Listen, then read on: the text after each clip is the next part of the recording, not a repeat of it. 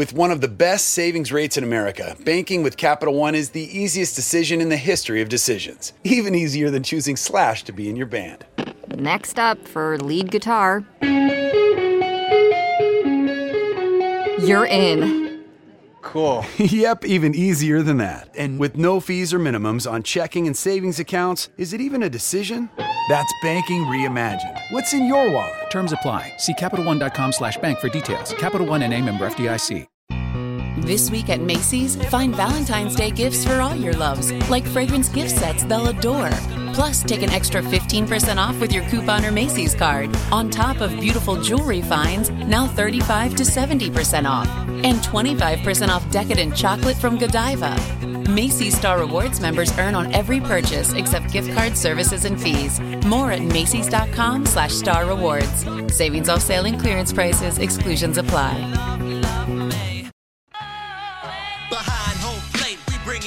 Bringing it to 'em all day. All day. You know what's up? Welcome to Birdland. Win or lose, we bringing it to you always. Always. You know what's up? Welcome to Birdland. Orange or black, we rebuild the pack. No matter where we at, you know we coming back. Section 336, we on this, so tune in.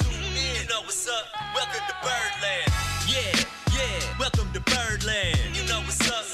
Welcome to Birdland. Birdland. Now, here come the boys from Section 336. Ladies and gentlemen, boys and girls, welcome to Baltimore Sports. Welcome to Section 336, the next generation of Baltimore Sports Talk.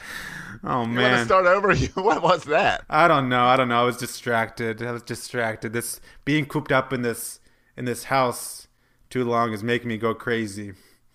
In the closet, I got the we got the the stay at home order. I I'm I'm I'm I'm I always go the extra mile as far as precaution goes. So I haven't left my closet since the stay at home order has been enacted here in Maryland. Um, as always, I'm joined by the button lover Josh Roca. Hey, how you, how you doing, Matt? Good, How's, good. how's that closet treating you? You got a real. You guys now. You guys got a real stay at home. What? Starting tomorrow? Starting tonight? Tonight, tonight we are 30 minutes into it. Gotcha. And I am under Florida law, which is Which a little crazy. anything goes. anything, anything goes. we'll get into that later. Yeah, We- we I, I got some get- thoughts on that too, but we'll we'll hold off. We'll hold off Yeah, before people start to get off complaining. I know. Right. bef- we, this is an Orioles podcast. Um, before people start complaining about us not talking about the O's, let's talk about some Orioles baseball. You used to call me on my. You used to, you used to. Yeah. You used to call me on my cell phone. Late night when you need my love. Call me on my cell phone. Section 336 now is excited to be jo- joined by Jeff Arnold. He is a broadcaster for the Orioles Radio Network uh, and and MASN, uh, as well as a former uh, broadcaster for the for the Keys, where, where we know Jeff. Um, returning guest Jeff Arnold, welcome to Section 336. Thanks so much for having me, guys. It's good to uh, catch up again. Yeah, and let, uh, let's start with, um, and I should have said this first, even when we got you on the line, is congratulations on the promotion. That's really cool, Jeff. Oh, I really, I really appreciate it, guys. It's a dream come true, and I'm uh, really excited to be with the Orioles and, and stay within the organization. And uh, it's been a blast so far. Now, was this flux of no baseball season and all of this have anything to do with your dreams? It's a weird time to get into to get the to get the call. It, it, really is a strange uh, situation right now, but um, I think the biggest thing is just everybody's got to stay safe and not take any unnecessary risks and stay inside and you know use this opportunity to watch old Orioles games and check out old games on YouTube and MLB Network and you know pick up some books. There are a lot of great Orioles books out there and, and check those out and, and use the, the time at home as as well as you can. But you know, I think kind of what we just hope for is that everybody stays safe and, and hopefully we'll be, be able to play baseball at, at some point. All right, see that Yeah. Matt? He mentioned a bunch of things to do that don't have to do with Tiger King.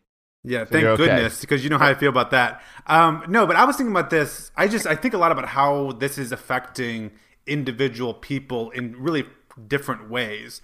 And from a baseball, this is a baseball podcast, so we talk a lot about Orioles uh, and baseball.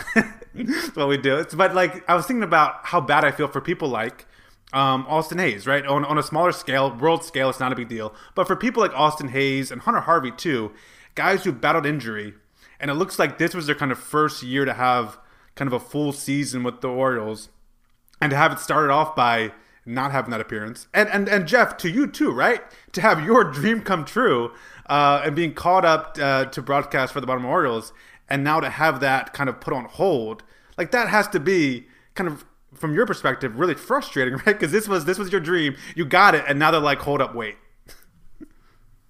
You know what it is, but the, biggest thing is that there's so many more people that have been just hurt by this thing that you know my my frustrations are relatively you know insignificant uh, compared to you know people that have lost family members from this thing, people that have family members that are working in you know hospitals and trying to get things cured. I mean, I, I just heard that the the percentage of you know the, the jump is like 400 percent in Maryland, and of course all the terrible things that have been happening in New York, where they're asking for healthcare workers to come up and assist them. And you know, my brother's girlfriend is actually um, she's a dentist, and I think she'll get assigned at one of the emergency rooms in in in New York at some point. So uh, it, it's frustrating, um, it, but but but honestly, it, it doesn't really it doesn't even hold a candle to any of the the really significant things that are going on right now. So for the time being, we'll we'll just learn a little bit more about the Orioles from the from the comfort of our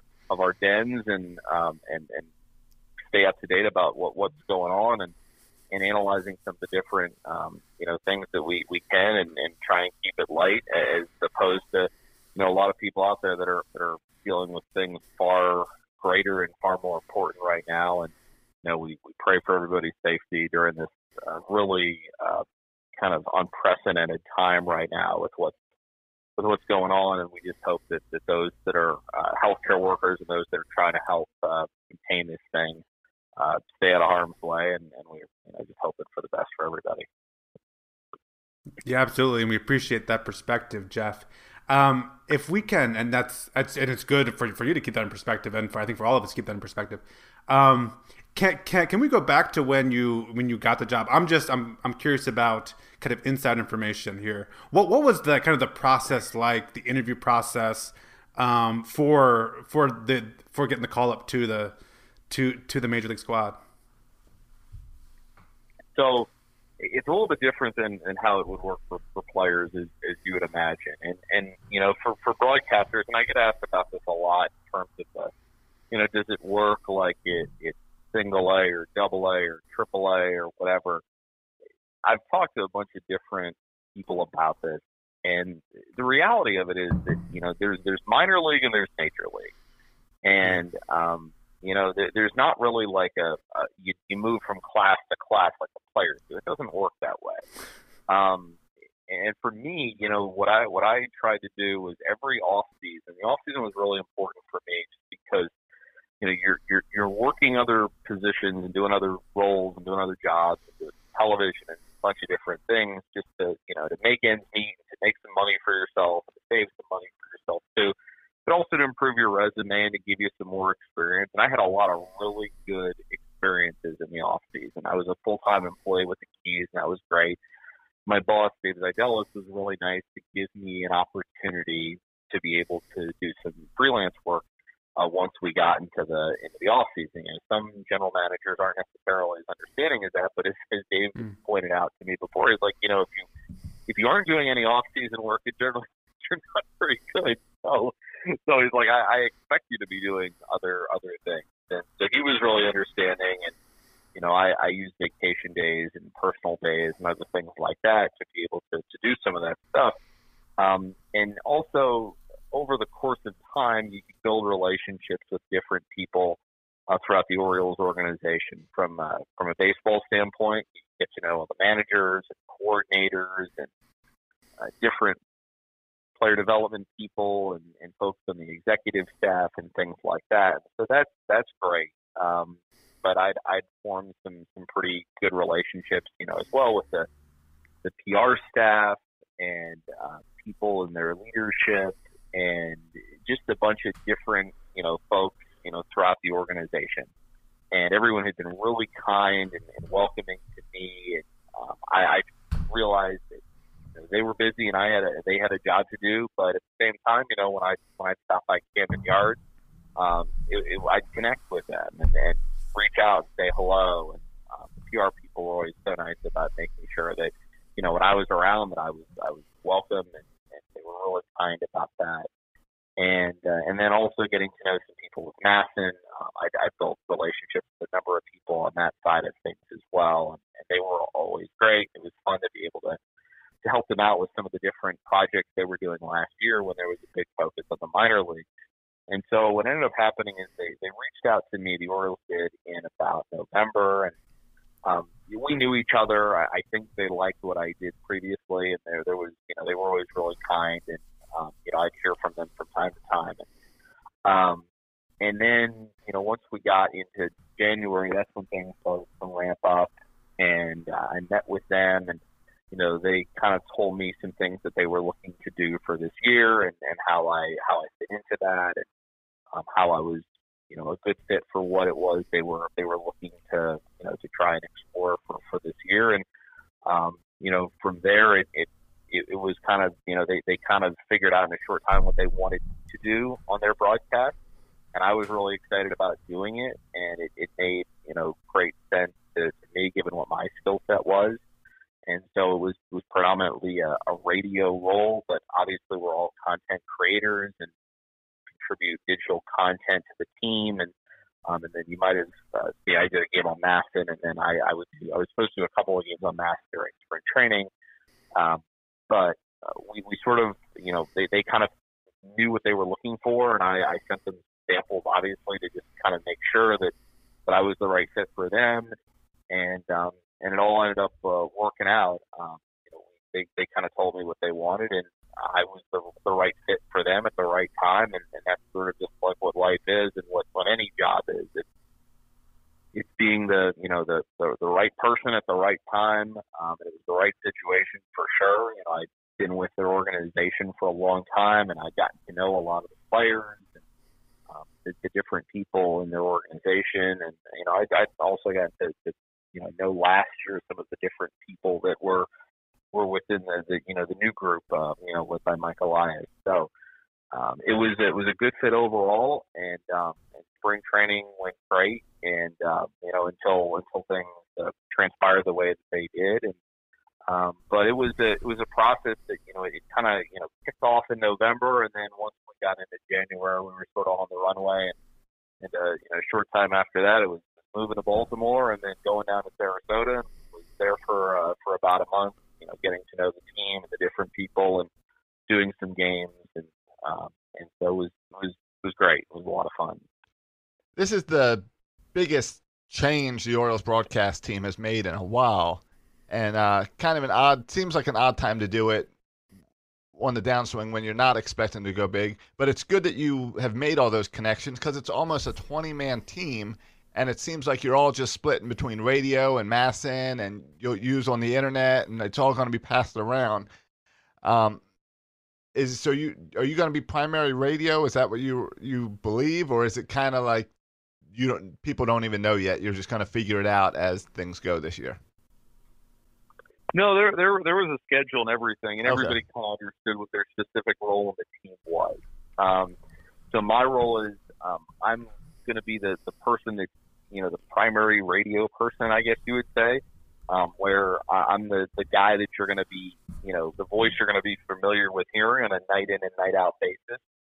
And, and then I'll work with a bunch of different people. Um, you know, Kevin Brown will be with me a, a bunch and then I'll do a, I was, you know, we'll, we'll see obviously how the schedule changes with just kind of what's going on this year and, and with the Gotcha. coronavirus. But, right um, you know, with the with the schedule as, as it was, I was going to work, you know, a decent amount with Kevin, and then I worked some with Melanie Newman, and then Brett Hollander, and then I do a, a lot of games with analysts. Um, you know, I I was the you know the primary radio guy or the lead voice on a, on a lot of those broadcasts, and then you know Kevin would be the you know the lead voice on on the games where where he was doing, and, and Kevin is terrific and he does a great job, and um, but that that's kind of how it was was gonna was gonna shake out and and Cool. sort of the, the plan of attack and and you know now we're we're kind of just in a holding pattern where of course kind of wait and see what happens. now Right. Now, you know, radio is probably the toughest because you're judged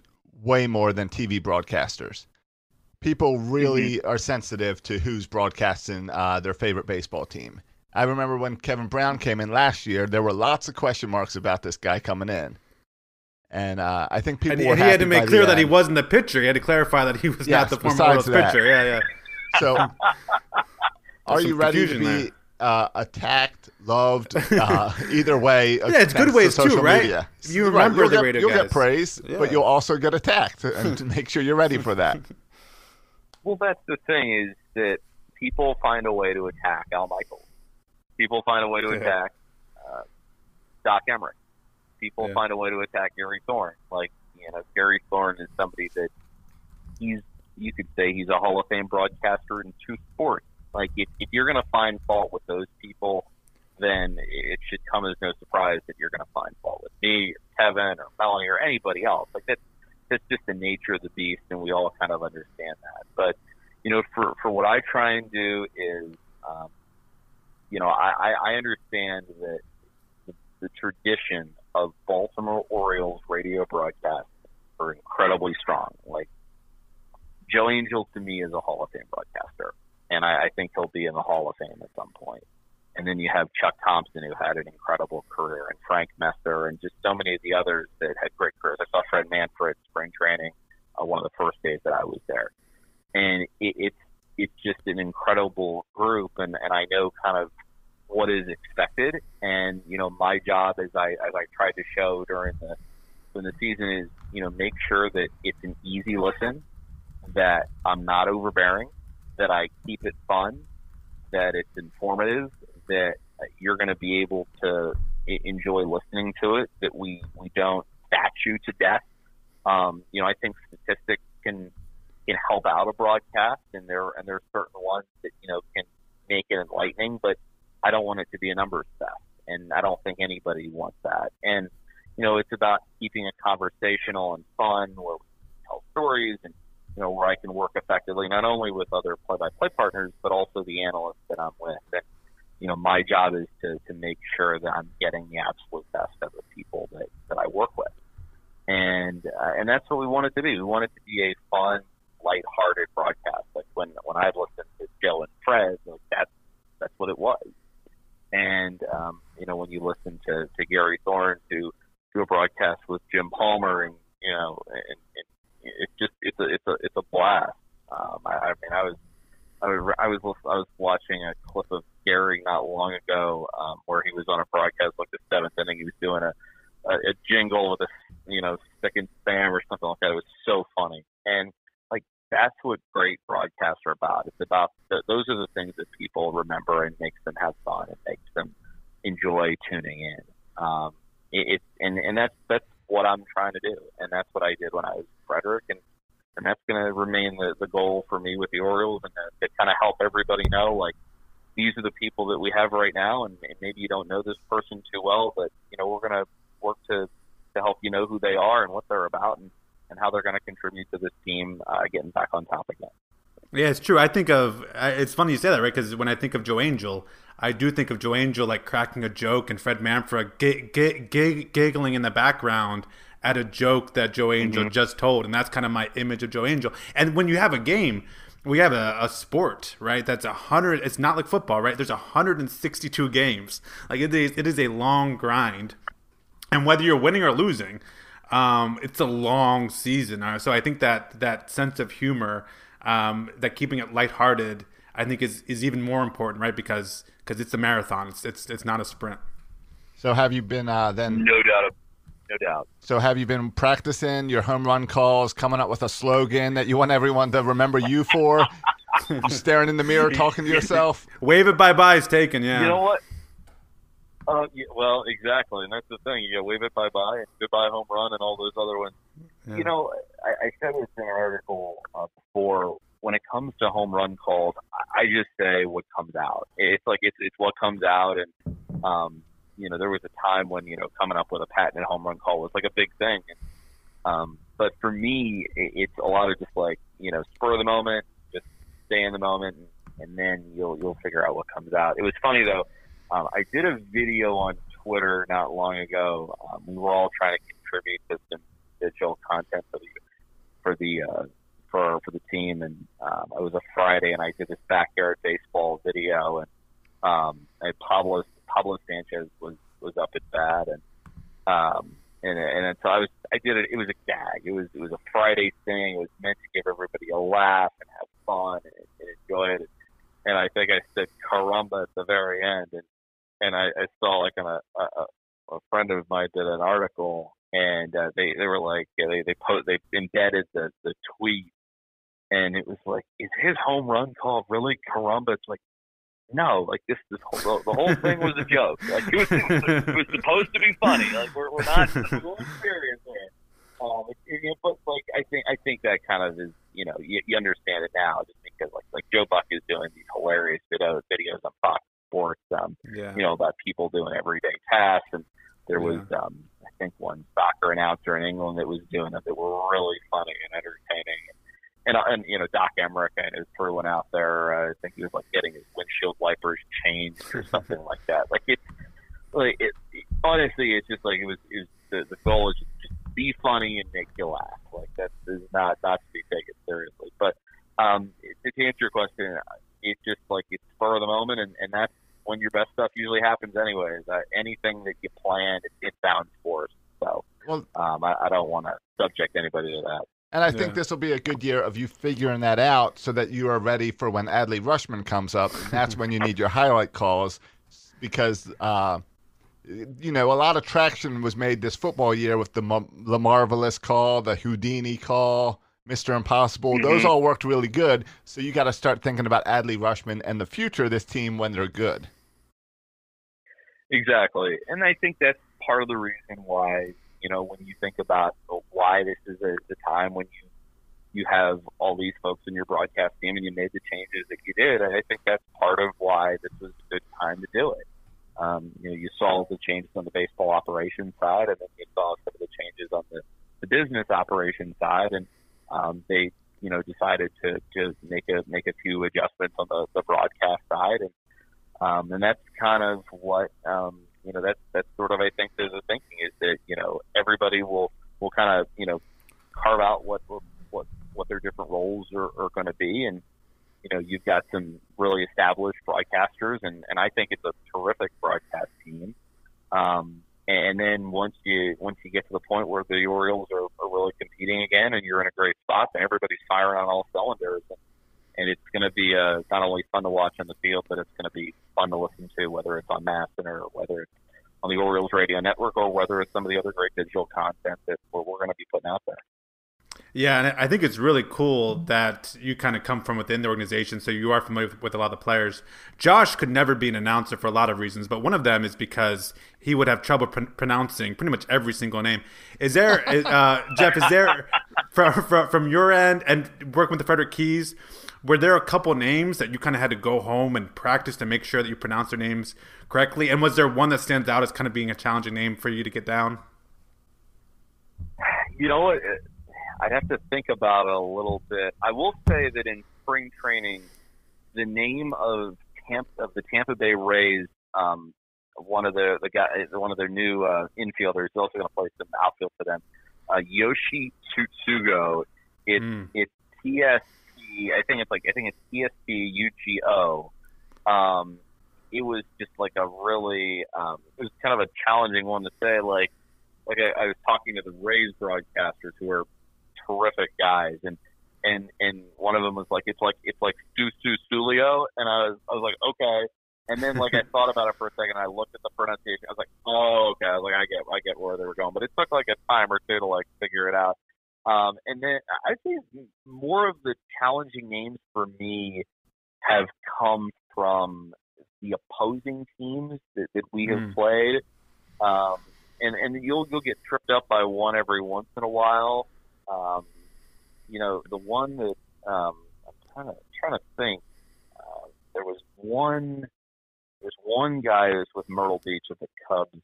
Um, you know, affiliate. It, it, it, could, it was a little bit of a challenging one, but uh, for the most part, um, you know, you just practice it, and and every and, and all the broadcasters in our league were really good, and and they were pretty, you know, they spent a lot of time around the team. So if there was like an issue with the pronunciation, you were going to be able to figure it out pretty easily, and they could, you got some help as as you were going. Um, but um, you know, actually, I'll tell you who it was. The, the one that, that kind of got me was was Pedro Araujo. Yeah, Uh, that was that was a challenging one because the first time I thought I was like, is it Araujo? And they were like, no, it's Araujo, and I was like, Yeah, yeah. what? It, it was it was hard to it's hard to pronounce because you see that name so often and it's pronounced Araujo.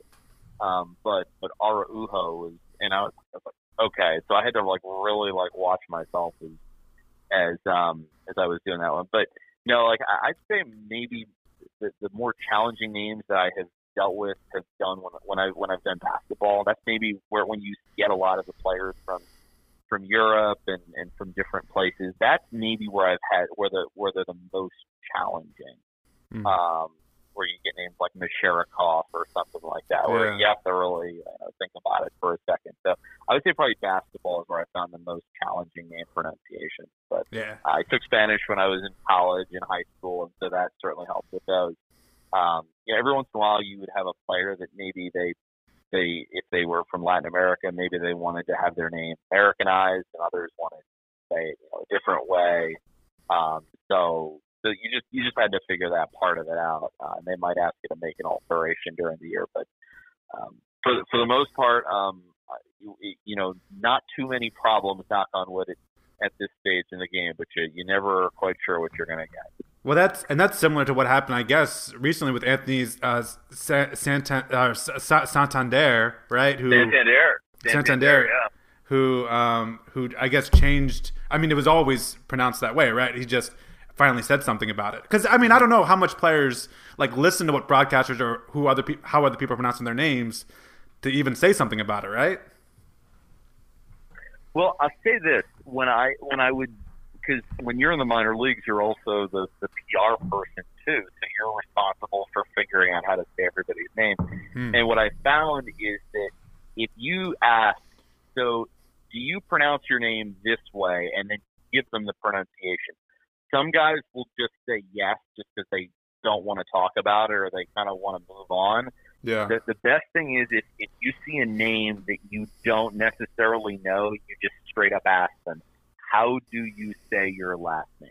And if you do that, then you know you're going to find out how it gets said as opposed to, to, to asking, hey, is this correct? Because if you do that, you may not get the correct pronunciation. So everybody's different. Like like I said, you you might have somebody from Latin America who wants you to say their name uh, a certain a certain way, or they want you to try and roll the R at the end, and then and then.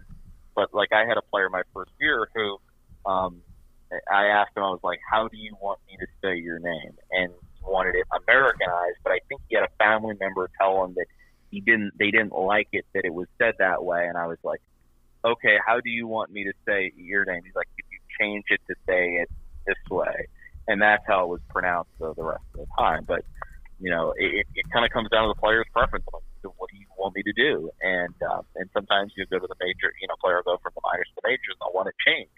Or uh, somebody like Stevie Wilkerson, like when he started in the minors, he he was, you know, he was called Stevie for his entire life, but he decided when he got to the minor league to, to start with Steve because he's like it sounds more professional.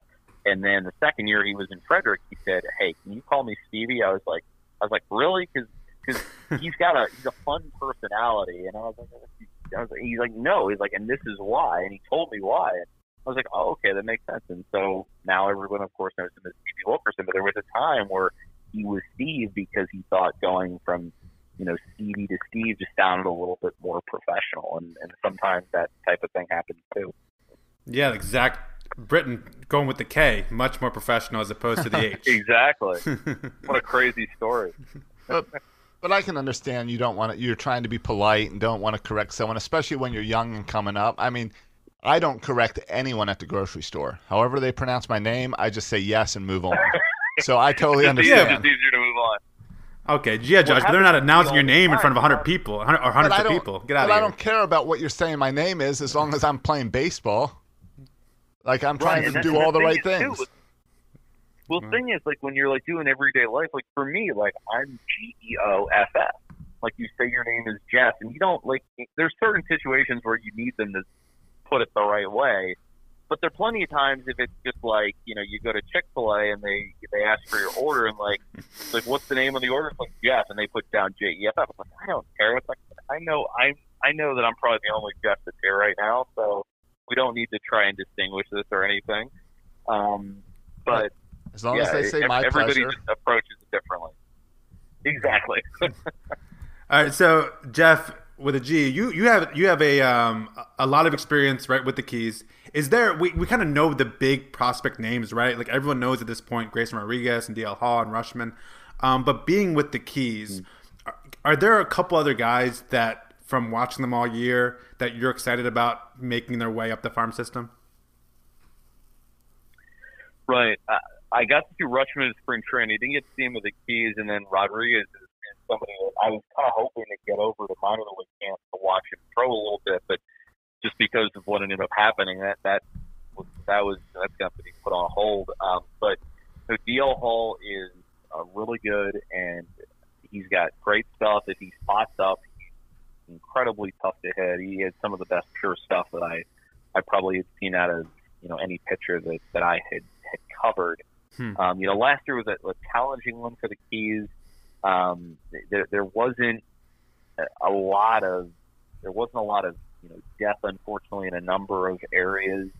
Um, you know, and just just kind of going off of last year's you know Keys team that I had, not sort of looking into you know Delmarva or any place else because like Yeah. a guy like Drew Rom, I know people are really excited about him, um, but I didn't get to see Drew play. Um, you know, same thing with a guy like an Adam Hall. Um, Hall, I think maybe saw a little bit of time in like a spring game or something like that, but but I didn't actually get to see Adam Hall play every day. So it's probably not the best for me to like give a scouting report on that because I would just be going off of you know stuff that I heard and just you know very limited reps that I was able to, see. I keep an eye on Zach Jarrett. Um, you know, as long as Jarrett is, is focused on just you know getting the ball in the air, um, then he is really really tough. Uh, his you know the the, the the exit velocity for him, you know, just to use one of those um, you know terms right now that people people you know like to use a lot. You know, it's it's you know you're getting really solid contact and you're seeing a lot of you know big league kind of numbers. You know, right away. He's a he's a bigger dude. He moves around pretty well. And I think for Zach too, because of what his dad's background is, you know, being a NASCAR Hall of Famer, his grandfather's also a NASCAR Hall of Famer. He understood right away what is required if you're going to be elite at what it is that you're doing and the amount of time that you have to put in because he was around that type of thing growing up. And granted, it was a different sport, but you know, people look at you know different examples all the time about what is required if you want to to be really good at this. And I think those experiences are certainly going to help out Zach um, as he moves through the system. But you know, he had an all-star caliber year. It was really great to watch. Uh, I, I think Cody Sedlock had the, the kind of year that he was hoping for, and, and it was encouraging to, to see how he performed after he had two years of struggles. And a lot of guys would, would get frustrated and maybe just not approach it the right way. But uh, he stayed tough. He stayed committed to what it is that he was doing, and uh, with some of the the things that they were telling him to do and showing him on, on what pitches that he had worked the best. Um, he was the, the one guy that uh, when he went out there every day, he was consistently good since the, the start of the year, and you really can't say that about anybody else that he's had on their pitching staff last year. So, um, Hmm. so that was that was encouraging to see. And um, you know, one one player I would say to watch out for, um, and, and he's not going to show up on any prospect list, but he had sort of a unique arsenal. He doesn't have a lot of innings pitched in professional baseball, and he's still very much learning. But there's a lot of potential there, and uh, there's some deception in his delivery with Tim Naughton. Um, there, there were times where he battled walks and where he made some mistakes, but he did spend a little bit of time at Double A. He had a couple of days up there in, in June, and the stuff is there. I mean, he knows how to pitch um, with with kind of what he has at his, his at his disposal, and um, his slider made great gains. He was really working on his changeup last year. He has kind of a, a shorter arm delivery, and his arm action is a little weird, so it's hard to pick up. And you know, we all know how deception is a really big part of pitching. So Tim was somebody that, that stood out to me last year for, for what he was capable of, doing. He has great stuff, um, but it'll just be a, a situation where the, the more innings that he gets, the more time that he has, um, the, the more that, that he'll continue to improve. And, and at some point, hopefully, the Orioles will will be able to, to, to kind of see what he can do for them going forward. But I thought he was a really under the radar guy last year um, that, that, that, that played well, and then I'm excited to see how he takes his next step forward this year. Yeah, there's a couple of good names to remember. I had forgotten or I didn't know the the Dale Jarrett Zach Jarrett connection. So that that that's cool.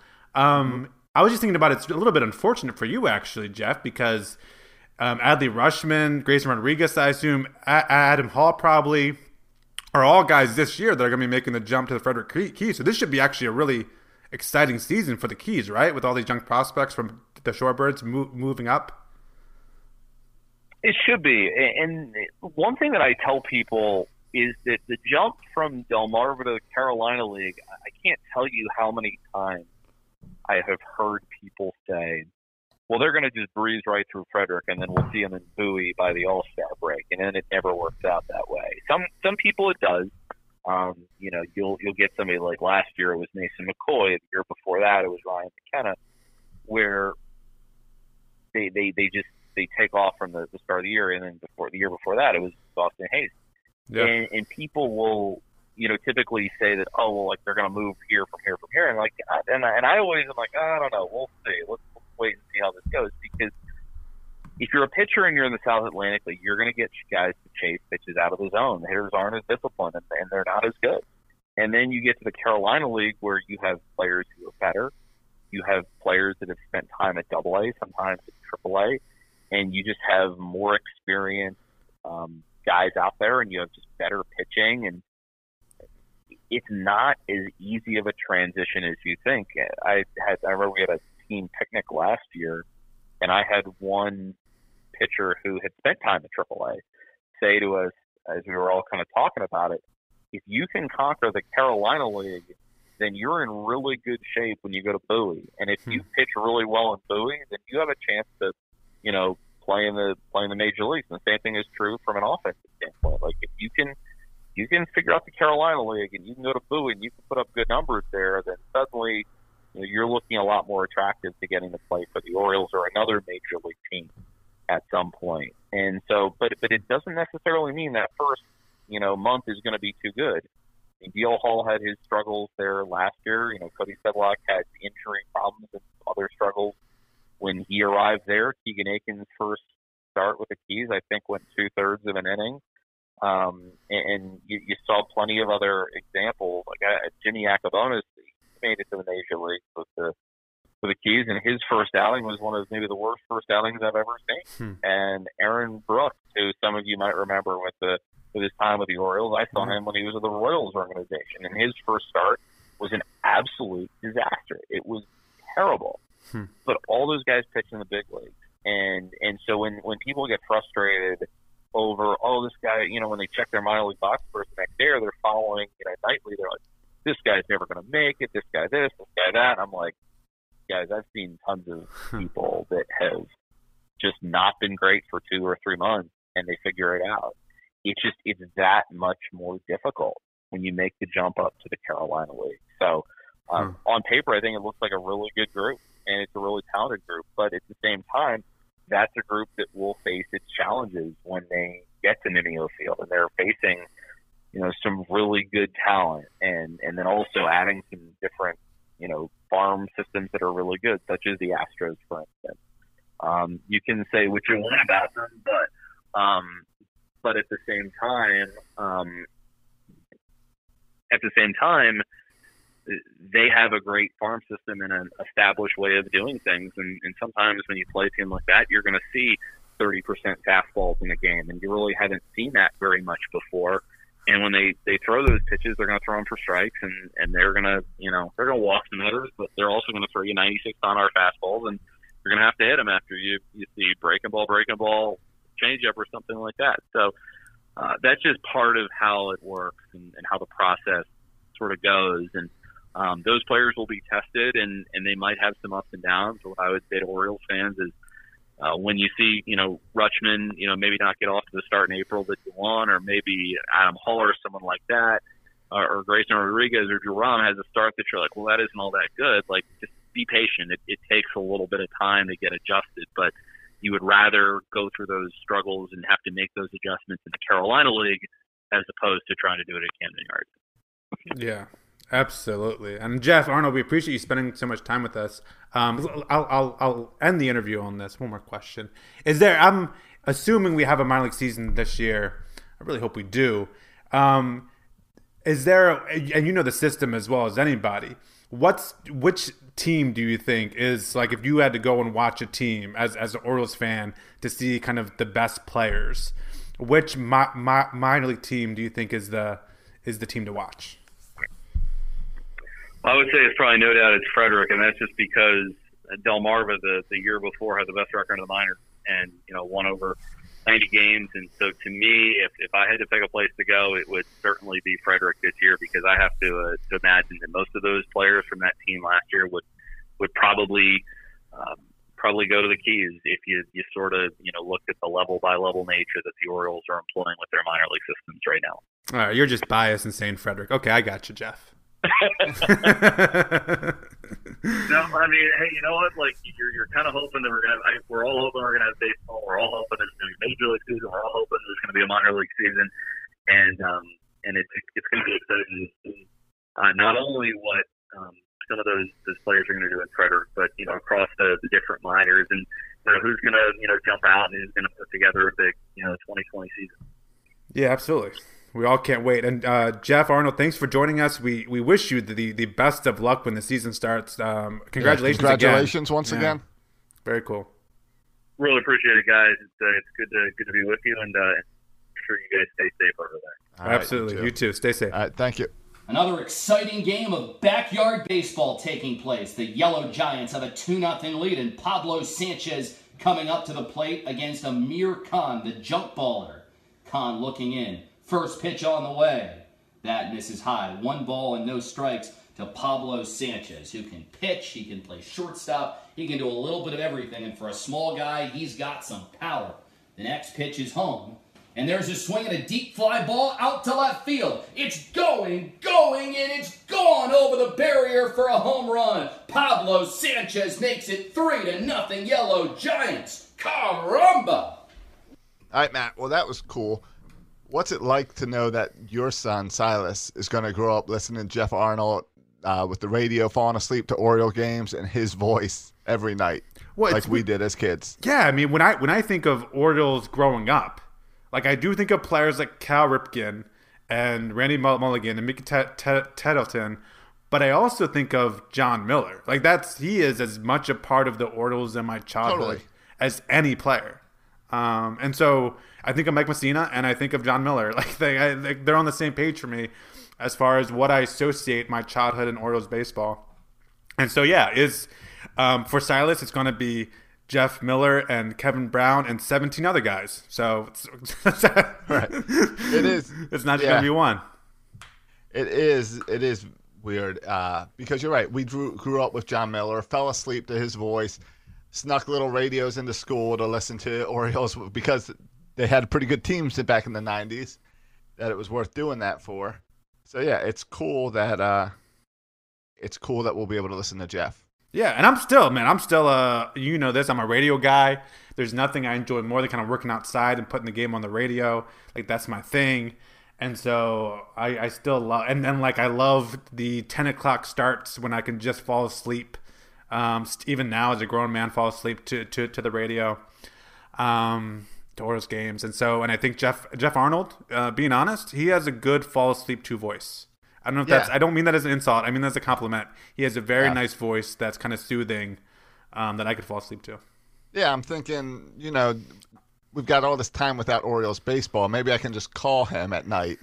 Yeah. And he can do some calls, do some practice calls as I fall asleep. Yeah, pretend Chris Davis is up, uh, bases loaded, one on one count in the ninth. And a Uh, strikeout. yeah, I'll be I'll be asleep. so it's a home run. I'll be asleep with two strikeouts, so I won't even know what happens. I'll, I'll be asleep with two strikeouts. With, with two strikes. Yeah. You you mentioned during the, our conversation with Jeff that you felt bad for like young guys getting their getting a uh, getting a chance. Jeff Arnold getting a chance. Yeah. Do you feel a little bad for Chris Davis who was actually starting to hit the ball? Yeah, well, and now think- it's going to start all over again after this. Is can he hit the ball? Yeah, I was thinking about this. Like, who does this delay and maybe cancellation? We can, I don't know, but who does delay on the Orioles hurt the most? Chris Davis, number one. And then- kind of I feel like that, right? it kind of does because he was doing he was hitting the ball like who knows where he's going to be at. But does it or does it not? Because we kind of talked about like, all right, will he last the whole year?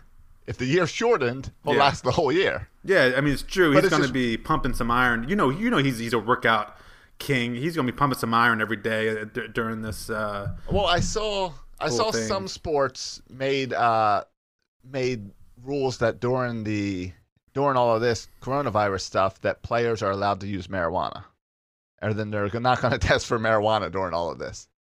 I don't. I think it was like the NBA or NFL, one of them that passed this rule. Oh, so I'm know. thinking maybe during the during this lockdown stuff, Chris Davis can go back on the Adderall.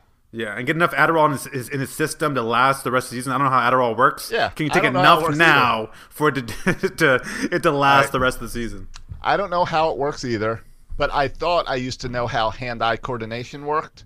And apparently now watching Chris Davis, it, you can go to the gym and work out, and that improves your hand-eye coordination. So Yeah. I don't understand He's anything. screwed sabermetrics. Chris Davis, yeah, he makes me question everything about is Mike Elias the right guy? Does is sabermetrics really a thing that we should be adopting? Maybe we should tell all, all our minor leaguers just to hit the weight room more. Like is that Right. Have we missed this whole thing? Let Chris Like- Davis run an organization, and, and, and maybe they win the World Series every year, and they all just work out all the Uh, time. That'd be fun. If if we had a, if Chris Davis, if suddenly Chris Davis was the way you build a team, who I guess you'd bring back Brady Anderson, Oh yeah, Uh, for, for diet nutrition, absolutely. right? Bring back bring back Mickey Tettleton, Jay Gibbons, Fruit Loops in, Jay, JJ Gibbons. Gibbons in there, yeah. all any guy who was on steroids that insisted he was not on steroids, you bring them all back. Yeah, yeah. Or uh, any guy who has arms that look like they're on steroids. I'll take any of Yeah. that. Bring In back fact- Sammy Sosa. Right. In fact, Rock, sorry you can't write about the Orioles anymore. You got to be working for the Orioles now. Yeah, to like be helping maybe- Chris Davis out. yeah, maybe Rock can hit home runs. Who knows? It's Why is there no weird. photo yet of Rock's arms and Chris Davis's arms, like flexing together? Yeah, I don't know, Yeah. Josh. Make, make that happen. Make that happen. seems Josh. like a, seems like a little work, especially now when we're all locked down in our homes. Yeah. Who else do you think the? uh Who else in the Orioles? It hurts Chris Davis because he was hot. Who else do you like? I think about like certainly guys making their MLB debut, like Austin Hays, especially coming out all those injuries, finally healthy, um, and guys like Hunter Harvey. I guess I don't know, but maybe it hurts It- older guys more. I don't know. Does it? All right. Does it help the Orioles timeline? Well, Like, I think it hurts other oh, teams more, right? Like you heard the scenario: if there's no baseball this year, the Dodgers traded for Mookie Betts, and he still becomes a free agent. Right. so they don't Right, right. because their players are still getting their arbitration year, and Yes. even if that means in the free agency, the Orioles aren't really affected. But I mean, I guess Givens and Mancini, but they're not really. They don't have a lot of arbitration guys to begin with, so it affects them less. So I think in that way, it helps Orioles a little bit. and it helps guys like you know what? It helps Josh Rogers, who had Tommy John at the end of last season, and I think there was someone else in our camp that had Tommy John as well. I always get confused. Evan Phillips and Cody, and, and Cody Carroll. I get those two guys confused. Maybe one of those guys. Oh, Zach so. Pop was the other guy who got uh, Zach Pop, yeah. yeah, had arm injuries last year. And like um and um DJ Stewart was coming off um an injury, and so he he could be Yeah. fully healthy. And Trey Mancini, of course, uh, possibly could help. That Right, extra maybe. time off could help Yeah. him. Yep. Um, so yeah, maybe the, the Orioles might be in all of baseball the team that it helps the most. Yeah, I also was thinking if like, but the weird draft stuff. I don't know. if Is this official that there's just going to be like five rounds of dra- of drafting? Is that like an official thing or? I, That's what I was reading. Yeah. I don't know. Like that's Be- that well, seems like it'll hurt the Orioles. Right? Yeah, well, it's it's weird because of how like I guess college eligibility is going to give players another year and stuff. and then I heard so- like making the other guys free agents, but that seems like highly questionable, right? Because then, right because then they, they'll all go to the Yankees. That seems to be the or whole point. or baseball will make like you can only sign them for twenty thousand dollars, and so they're all miss out on their signing bonuses, and they'll all be poor. Um, so either scenario is is weird. So yeah, I think there's a lot of questions that need to be answered. Um, but like if the Orioles season is shortened, I think that's an advantage for the Orioles. The less games they play, the better they have a chance to win. I mean, um, a short series. I mean, they could beat. Uh, they could beat three Cy Young winners. They could beat Scherzer, Verlander, and Price in a short series. So Right. the, the the shorter the season, I think that the better for the Orioles. What do you think about this talk about extending the season till like November, December, and like playing the World Series in, in Florida on or Christmas. Arizona? Yeah, Scott Boras said the World Series will end on Christmas. yeah, and like Which, for one, you can't predict when a World Series will end because it could be five games, it could be seven games.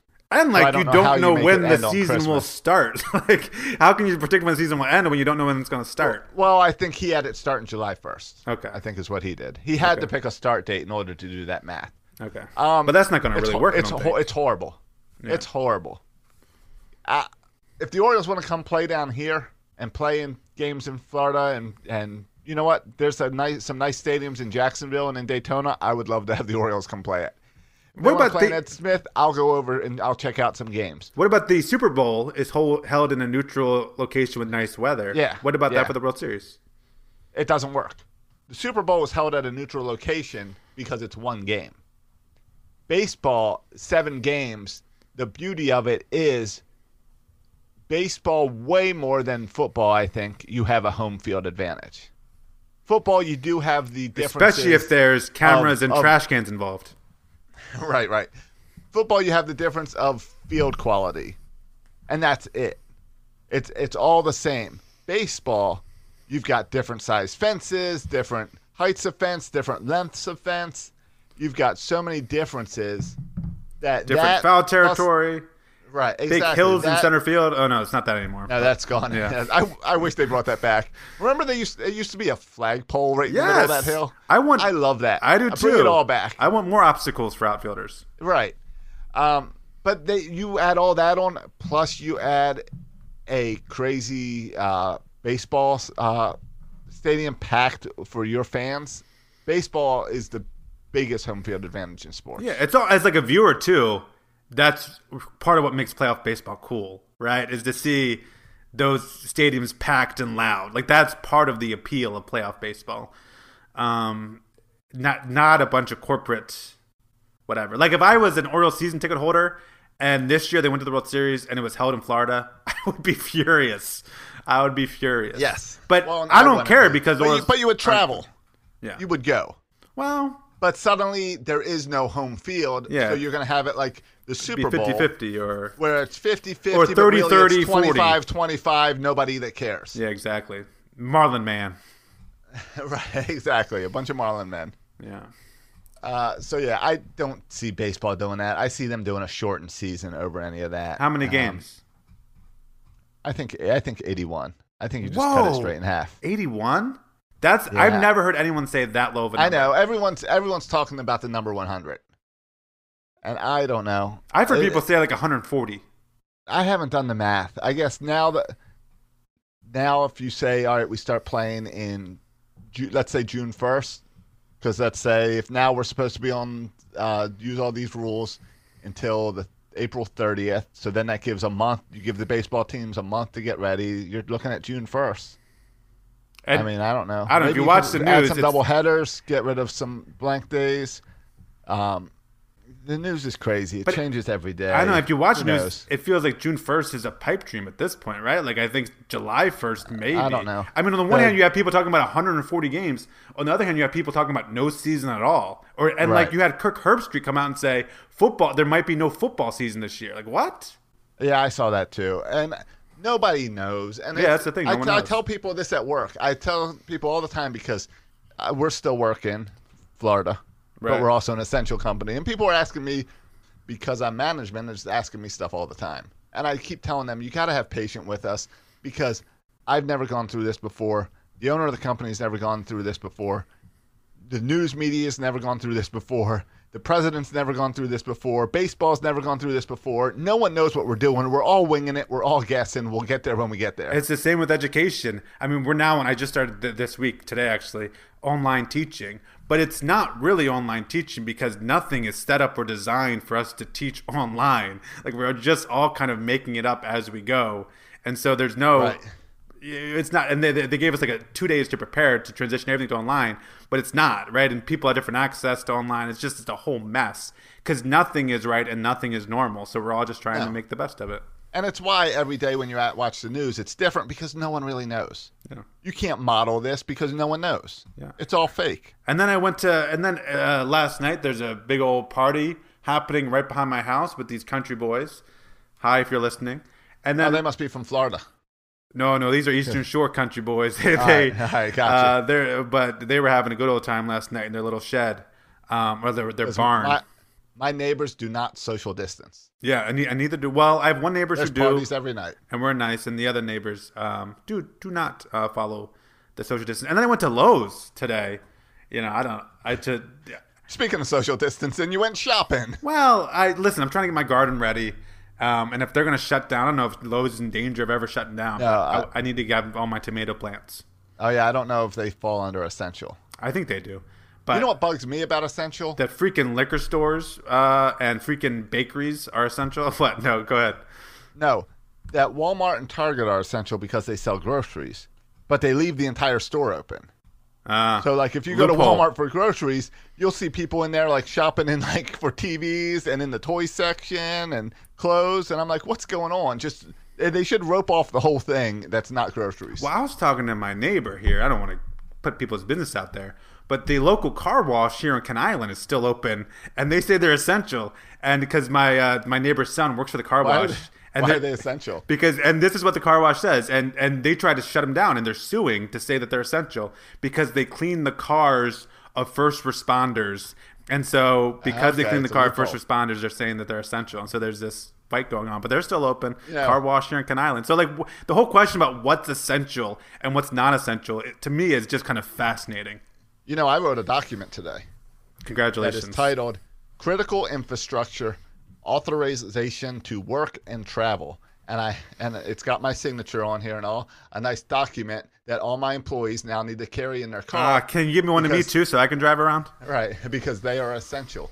So this way, this way, if anyone stops them, they show the uh, law enforcement officer this letter, and then the law enforcement officer can call me, and I can tell them, "Sorry, we're essential." I, I that's cool, Josh. And you just typed that up yourself. Congratulations! Because I- anyone I can do did. that. I bet if you I go saw- to your neighbor's house and throw in the party, they all have paperwork saying they're essential. This is an essential party that they're having. Well, I have to say why we're essential. It's in it does say that in the letter. But I looked up. I was like, all right, there's got to be like a government letter I need to download.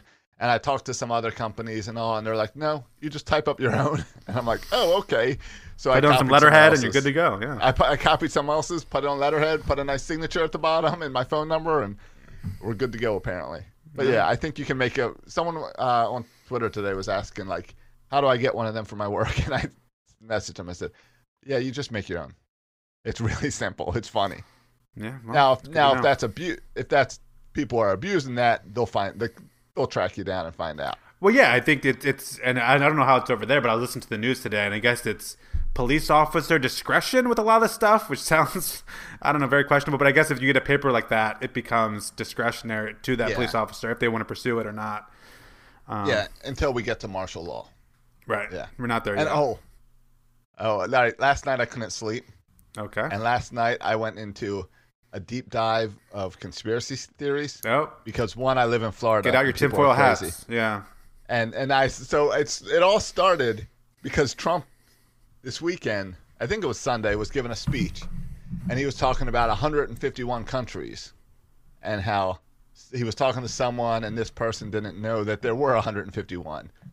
but the way he misspoke or something, and the way he phrased the question, I was looking for the video to play it back for you before the show, but I couldn't find it because what he said is he said I was talking to someone not of this world, and he couldn't believe we had 151 countries.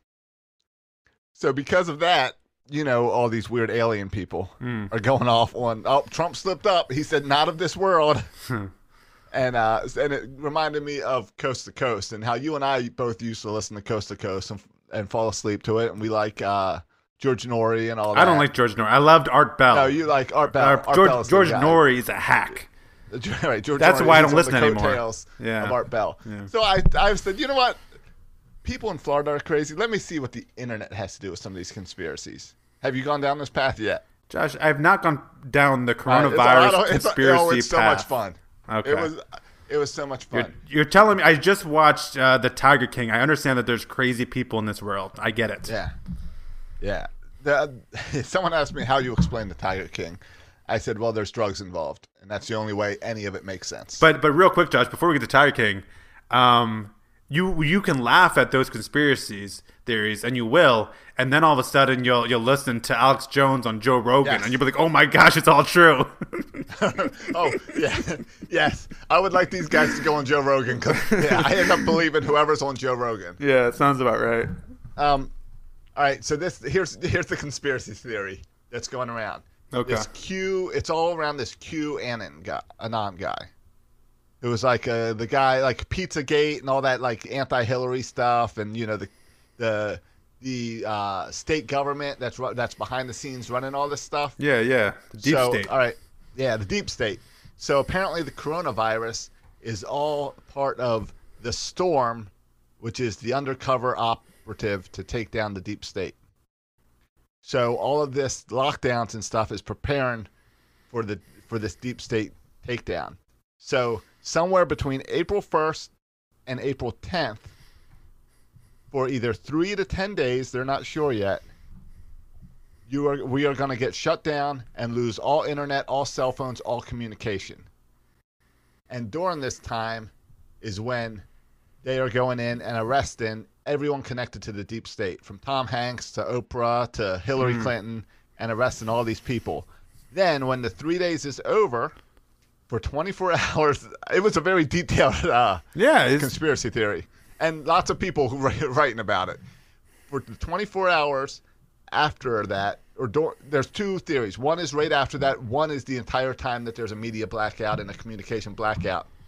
The only thing that will be playing on all TVs, on the internet, on your phones, the only thing that you'll be able to watch is an eight-hour documentary that is about the deep state and showing all the evidence and all the connections and what these guys have been doing for all this time. And the reason the Aren't there like 100 YouTube videos about that already? Right. So that's probably where they're getting the eight hours. And it's it's stuff that's so wild and so specific and confessions and all this stuff that you'll have no option but to believe it and understand it and for everyone to believe it. And the three hour shutdown of the internet is so that they can reboot the internet to without all of the uh, back channels and hacks that the deep state is running so that the deep because the deep state can watch you through your cell phone and th- is listening to your alexa so they got to take They already interrupted this clear- podcast a couple times. Right, exactly. So they got to take three days to clear all of that off your system, and it, it'll be finally by Good Friday we will have our own resurrection of a world where we will reboot and be a new world without the deep state. Oh, that's why Trump And said Donald, Easter. Donald yeah. Trump is our savior. And that's why Donald Trump is talking about Easter Yeah. because he knows all this is happening beforehand. Yeah. And, well, if that is if that's what it takes to bring back Orioles baseball, fine. Sign me up. Exactly. They- I'm all good. If Orioles baseball comes back by the end of April, whatever, deep Right. state, uh, you know, Trump, whatever, I'll take it for Orioles baseball. What I but what I liked about this conspiracy is they were very clear about three days from April 1st to April 2nd, which means and when this doesn't happen in two weeks, we will know it's all false. Yeah, they'll say April But Fools.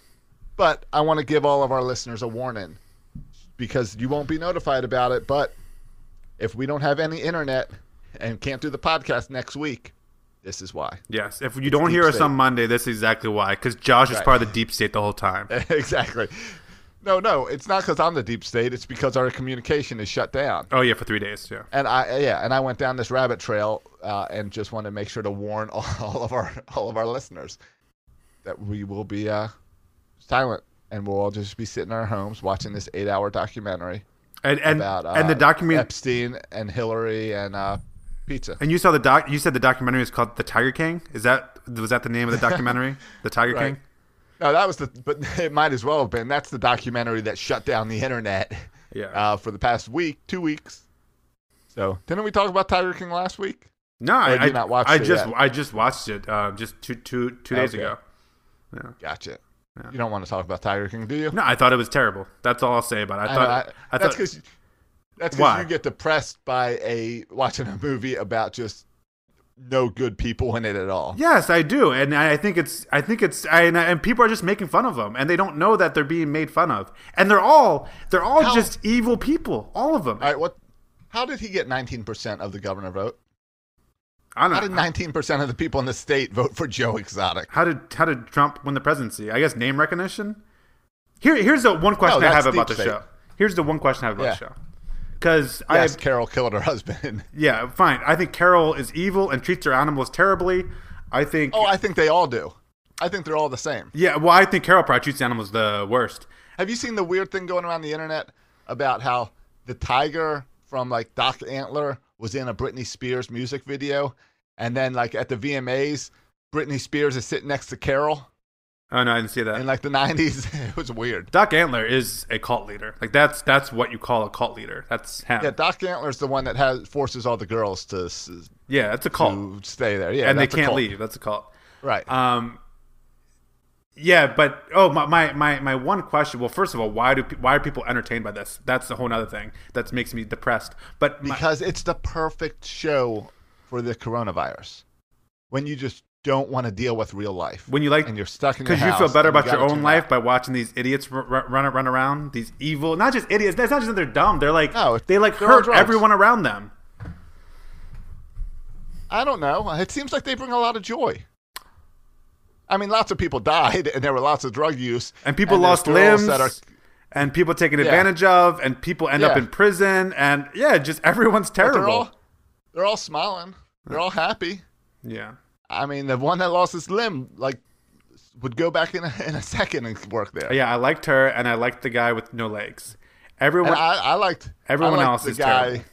I liked the campaign manager because he was like the normal one that was thrown into this. he was a guy working at walmart right. He was like any of us if we just showed up, like went and applied for a job, and then started learning all this craziness. yeah but he like hung on too and then but he even he, he, he saw he saw the the suicide of that boy and then that's when it was too much for Oh, me spoiler alert! when when joe had the funeral that was that was like and that's what i'm talking about that was like a scott's When- tots like that was that's too much for me it's too embarrassing i can't believe this When the is boy's mom is just sitting. I there. couldn't even watch. I had to leave the room.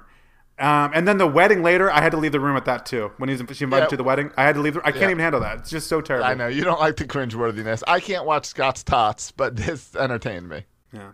Well, Scott tots even isn't real. This is real. Yeah. Oh, but my question was, how do these people have so much money? Every time they do, like they drive in nice cars and all these interviews. Well, where does this money come from? Yeah, I don't know. Because it's not from selling tigers, because they were only getting like five thousand a tiger, And 2,000 they a- drained all their money on lawyers and stuff, right? Yeah, I don't know. And but all right, did you know that it only costs five thousand dollars to hire someone to kill someone?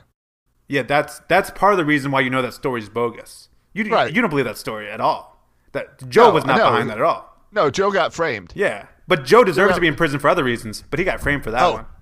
I guar- I'm sure Joe went and shot his tigers, and and and buried them. Because what else do you do when they get that big? Or You gotta no, no, no. I believe that they were sick. That they were sick too, and so yeah, uh, yes, yeah, I believe that they were sick. I do believe that. Yeah. But uh, but yeah, he, he didn't. But he deserves to go to prison for he because he definitely burned down his building. He deserved to go to prison for that. Yes, he. burned. all right, all right. When the guy, when when the guy is it when the guy gets his arm? if you haven't watched Tiger right. King, you should just skip for the next five minutes. I should have told you that five minutes ago. Sorry, I got questions too. My Um, own question was about the money. How'd they get that right. money to buy those nice cars? But you're right. Yeah, Joe burned down his own building, but when He also like thi- all the threats to when- Carol. He you, you should get in trouble for shooting a dummy at Carol. Yeah, you should get in know- trouble for some of that stuff. you know he didn't write or sing those songs, he hired a band to write and sing those songs, and then he just lip sync over them. Oh, I didn't know he lip sync on. I assumed he didn't Yeah. write them. That doesn't sound like Right. him writing them. Um, but that doesn't surprise me But at all. uh, yeah, no, right. I don't remember if it's when the person got his arm torn off, or if it was when the husband shot himself. But at what point were the paramedics called, and suddenly Joe's there in a paramedic jacket? Like he had his own. Did you notice that? No, I didn't notice that. I Oh yeah, yeah. missed He comes to me like there's an there's like there's like it's like call for help, call the paramedics, and then you go to Joe and he's like suddenly on site in a paramedic like jacket with his name on it and all. Hmm. So I don't know, weird show. It just you know what? It's just a weird time in life when you're like watching like all these like hospital tents be set up in Central Park on the real news and stuff. You need something like Joe Exotic to just turn your brain off. I guess maybe. I find it try to I make find sense it of this kind crazy of world. depressing, but I, I, I guess it's it's certainly like gives something people. No, gives they people all loved to each other. Yeah, Don't you wish you had two husbands that were not gay, but for- for some reason pretended to be gay to marry you? for drugs and guns, I guess. Yeah. What would you do for drugs and guns? I don't know. I don't think we'll answer that question. Yeah. Tiger. Though I was also really surprised. Like the most interesting part when they said at the end that there was only like four thousand tigers in the wild, but like I- five thousand captivity. I didn't know there was only four thousand tigers in the wild. That kind of blew blew my yeah, mind. Yeah, that there's more in captivity in America than in wild. Which I'm five Yeah, no in captivity doesn't surprise me, but the four thousand is all that they have in the wild is I found. Well, I mean, if you think about, it, they're only in certain part of the world in the wild. Sure. So still. I think that limits it. It was zoos Um, too, right? You know, there's one of these sketchy zoo places like down the street from me.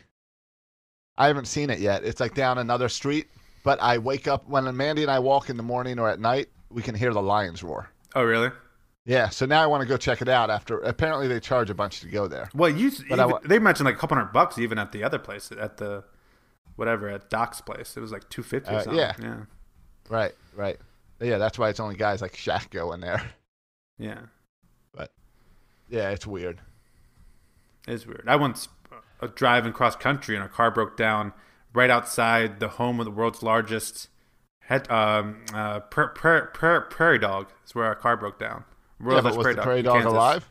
Well, I don't know. The, the store was closed, so we hopped the fence, and we saw like some some cows with five legs, but and we saw prairie dogs running around everywhere, and we saw this big kind of house that looked like it could house a, a huge prairie dog, but we never No, it never prairie came out. don't have a house. Wow, this had like a little. I know they're underground, but they had this one had a little kind of uh, encasement that looked like it held. What do you, what do you think? It's uh, uh, Groundhog's Day, but they pull them out of a little house. I don't know, but that's the thing about the prairie dogs. They were all running around outside the fence because you can't contain those things because they, you know, dig little holes and dig out of it. So they were running around like Yeah, I- outside of the park and then going back in the park. Well, then they're stupid if they keep going back in the fence when they get out of the fence. I'm sure you can. You can definitely contain a prairie dog. They contain. I've seen prairie dogs at the zoo. You contain them by doing a. You do a nice concrete aquarium and then you fill it up with dirt. All right, but but these So they'll dig all the way to the left, hit concrete, and dig another where. It's like a big. It's a big ant farm. I'm not saying you can't contain prairie dogs. I'm just saying That's what it sounded like. You said that. this these prairie dogs were not contained. Okay, I'll give you that. Well, yeah, because they want to live. They want to treat them humanely, just like uh, the Tiger King had plenty of ti space for his tigers to run around and play, except for when they were inside of suitcases going through to the Vegas.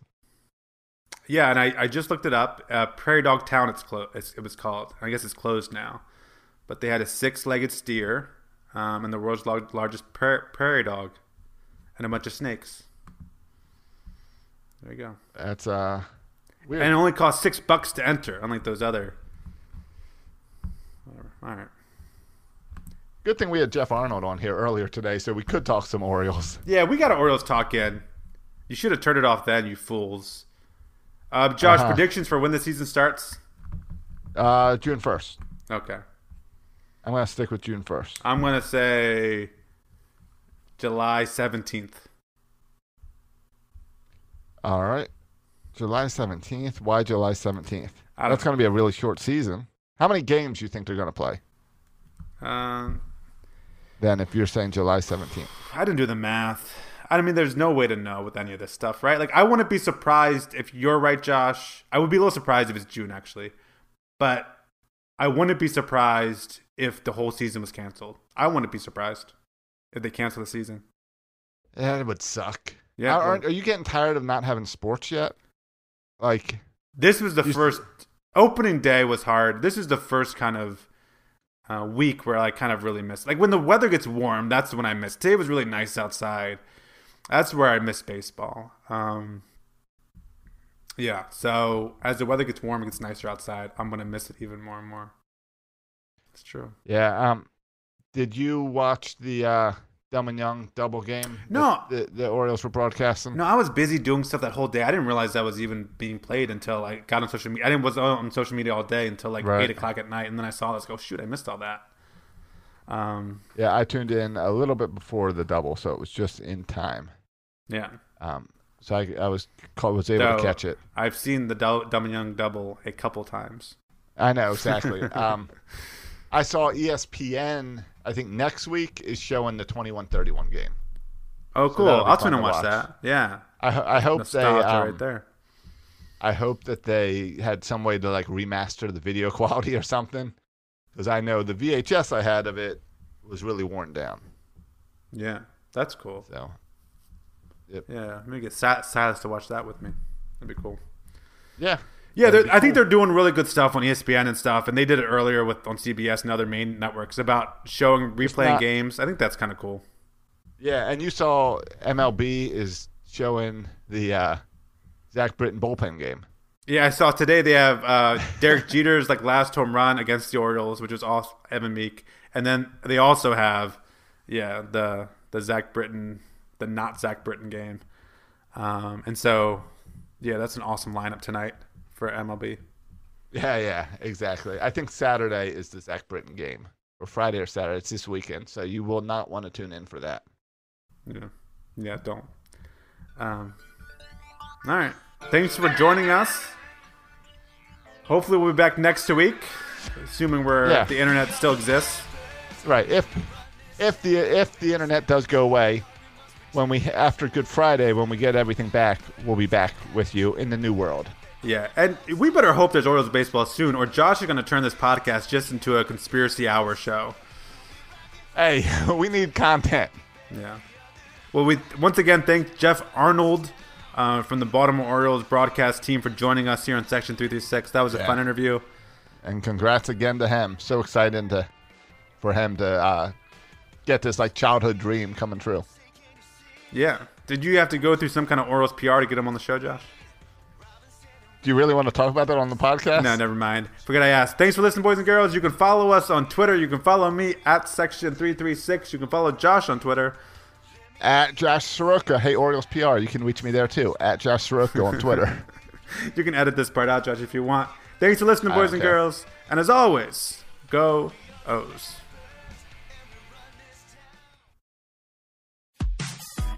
Hey guys, have you checked out 336 Daily? Did you know that sometimes, in fact, pretty often, I've been recording it in my car while driving to different job sites? That's how easy Anchor is to make podcasts. With Anchor, you can record your podcast and edit your podcast and upload your podcast all in the Anchor app, and then it makes sure it goes out to iTunes and Spotify and wherever you need to put it. It, they take care of everything distribution. They help you with advertising and getting in commercials. Check out the Anchor app.